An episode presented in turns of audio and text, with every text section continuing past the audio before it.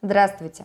О покупке недвижимости задумывается каждый гражданин хотя бы раз в жизни. И здесь стоит вопрос, что лучше выбрать – квартиру в новостройке или уже готовое жилье на вторичном рынке? Что лучше с точки зрения рисков? Рассмотрим наше видео и расскажем обо всех плюсах и минусах каждого типа жилья. А вы смотрите внимательно, чтобы не упустить главное. В конце наша новая рубрика «Ответы на ваши вопросы по теме». Итак, поехали!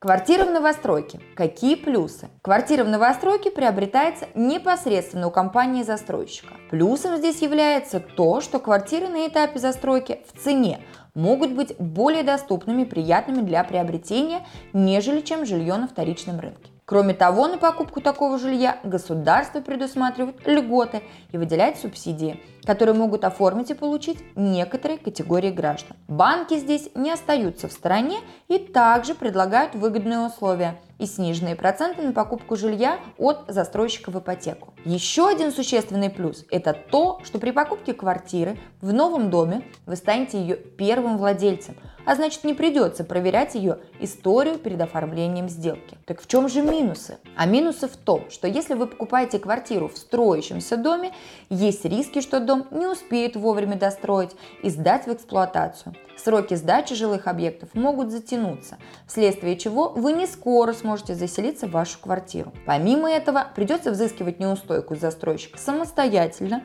либо в судебном порядке, а на это по понятным причинам уйдет еще гораздо больше времени. Регистрировать право собственности на квартиру можно только после того, как она будет поставлена на кадастровый учет, то есть в уже достроенных, сданных в эксплуатацию домах. Без права собственности невозможно, например, оформить постоянную регистрацию или получить налоговый вычет за покупку квартиры. Застройщик может и вовсе не завершить строительство и инициировать в отношении себя процедуру банкротства. Помимо застройщика это могут сделать кредиторы, банк или же контролирующий орган, если он перестает выполнять свои обязательства. В этом случае без судебного разбирательства также, к сожалению, не обойтись. Квартира на вторичном рынке. Какие же плюсы здесь? Квартира уже готова и построена. После покупки в нее можно сразу въехать и жить. Есть возможность сразу получить постоянную регистрацию по месту жительства. Какие же минусы? Такие квартиры, как правило, стоят дороже, чем квартиры в новостройках, и нужно проверять их юридическую чистоту перед оформлением сделки. А это дополнительные расходы на юридические услуги. Но без них никак не обойтись, иначе можно потерять не только крупную сумму денег, но и вовсе лишиться жилья. Не все вторичное жилье можно приобрести сразу. На нем может иметься обременение, например, в виде ипотеки, ареста. Сложнее взять ипотеку на вторичное жилье. Какие общие риски можно выделить при покупке квартиры в новострой? Есть вероятность, что застройщик не сдаст дом вовремя, либо вовсе не сдаст. Застройщик может быть признан банкротом. В обоих случаях покупатель может потерять достаточно много времени и средств на самый плохой конец остаться без жилья. Требовать возврат денежных средств чаще всего приходится в судебном порядке. Какие риски при покупке жилья на вторичном рынке? Это нарваться на продавца, мошенника. Он может предоставить поддельные документы, подтверждающие право собственности на жилое помещение, а также ненастоящие паспортные данные. А после проведения сделки испариться в никуда. Поэтому проверка всех документов должна быть крайне тщательной. Если продавец будет признан банкротом, то в течение трех лет сделка по купле-продаже может быть признана недействительной, и квартиру у вас могут отобрать, а деньги не вернуть. В этом случае требуется перед покупкой и совершать проверку на чистоту сделки. Благодаря ей доказывается добросовестность покупателя в том, что он предусмотрел всевозможные риски на момент покупки и снизил их. В этом случае суд признает сделку состоявшейся, а государство может компенсировать убытки. Если у продавца имеется исполнительное производство по взысканию с него сумм по кредитным платежам и иным задолженностям, то такую сделку также могут признать недействительной. Вместе с квартирой вам могут передать и долги по ЖКХ, если вы забыли проверить их наличие. Придется гасить задолженность из своих средств. Имеет важное значение количество собственников приобретаемой квартиры. Если собственниками являются муж и жена, то в таком случае потребуется соглашение от жены на продажу квартиры. А если собственником является ребенок или он имеет долю в таком жилье, то здесь нюансов еще больше, вплоть до того, что может потребоваться разрешение на продажу квартиры от органов опеки. За отсутствие таких документов сделку могут признать недействительной. Вкратце еще можно перечислить такие риски, как наличие незаконной перепланировки, приобретение квартиры по доверенности, нарушение прав наследников и иные. Последствиями таких рисков может являться риск признания сделки недействительной, договора не заключенным, риск утраты права собственности, расторжение договора, истребование имущества и иное. Как мы видим, очевидных рисков при покупке жилья на вторичном рынке гораздо больше, чем при покупке от застройщика. Но это не дает нам полное основание делать вывод о том, что следует покупать квартиру только в новостройке. Наоборот, если вы проверяете частоту сделки от и до, то в таком случае все эти риски минимизируются в несколько раз. Если у вас есть вопросы по теме, пишите в комментариях и поделитесь этим видео с теми, кому оно может быть полезно. Подводя итог, необходимо отметить, что однозначного ответа на вопрос, что лучше, приобрести квартиру в новостройке или на вторичном рынке, дать нельзя. Итоговое решение о покупке принимаете вы сами, с учетом анализа имеющихся рисков в конкретно вашей ситуации. А мы, юристы по недвижимости, можем вам в этом помочь, а также предоставить услугу по сопровождению вашей сделки. Наши контакты есть в описании к этому видео. А теперь переходим к ответам на вопросы, оставленные вами в комментариях в прошлом видео по схожим темам. Регистрация ипотечной сделки квартиры через агента эм эф цэ, находящегося в агентстве недвижимости. Сколько дней проходит регистрация этой сделки и как быстро можно получить документ? Как максимально ускорить получение документа? Регистрация ипотечной сделки через агента эм эф цэ. В эм эф цэ, уважаемый Олег, который задал нам вопрос, агента не существует. Есть сотрудник многофункционального центра. Он никак не связан с теми агентами, которые трудоустроены, работают в, в агентствах недвижимости. Это совершенно разные категории граждан, представителей рынка недвижимости. Регистрация ипотечной сделки у вас, скорее всего, если это электронная регистрация ипотечной сделки, то документы подает банк. Если же вы сами идете и подаете через эм эф цэ, то у вас их принимает сотрудник просто эм эф цэ. Агент может лишь вас сопровождать при всем,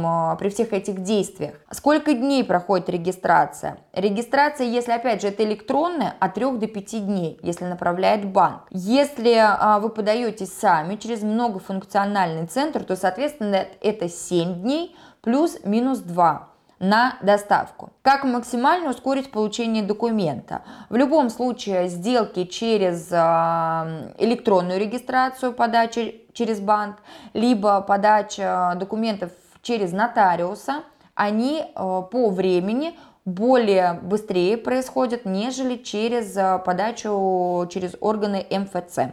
Спасибо за ваш профессионализм. Очень прошу вас ответить на мой вопрос. В случае покупки мной квартиры через нотариуса, если в присутствии нотариуса продавец напишет расписку, что, например, в течение недели до и в момент заключения сделки он не употреблял никаких медицинских препаратов, находился во вменяемом состоянии и не испытывал на себе никакого внешнего психологического или физического воздействия, нотариус заверит расписку.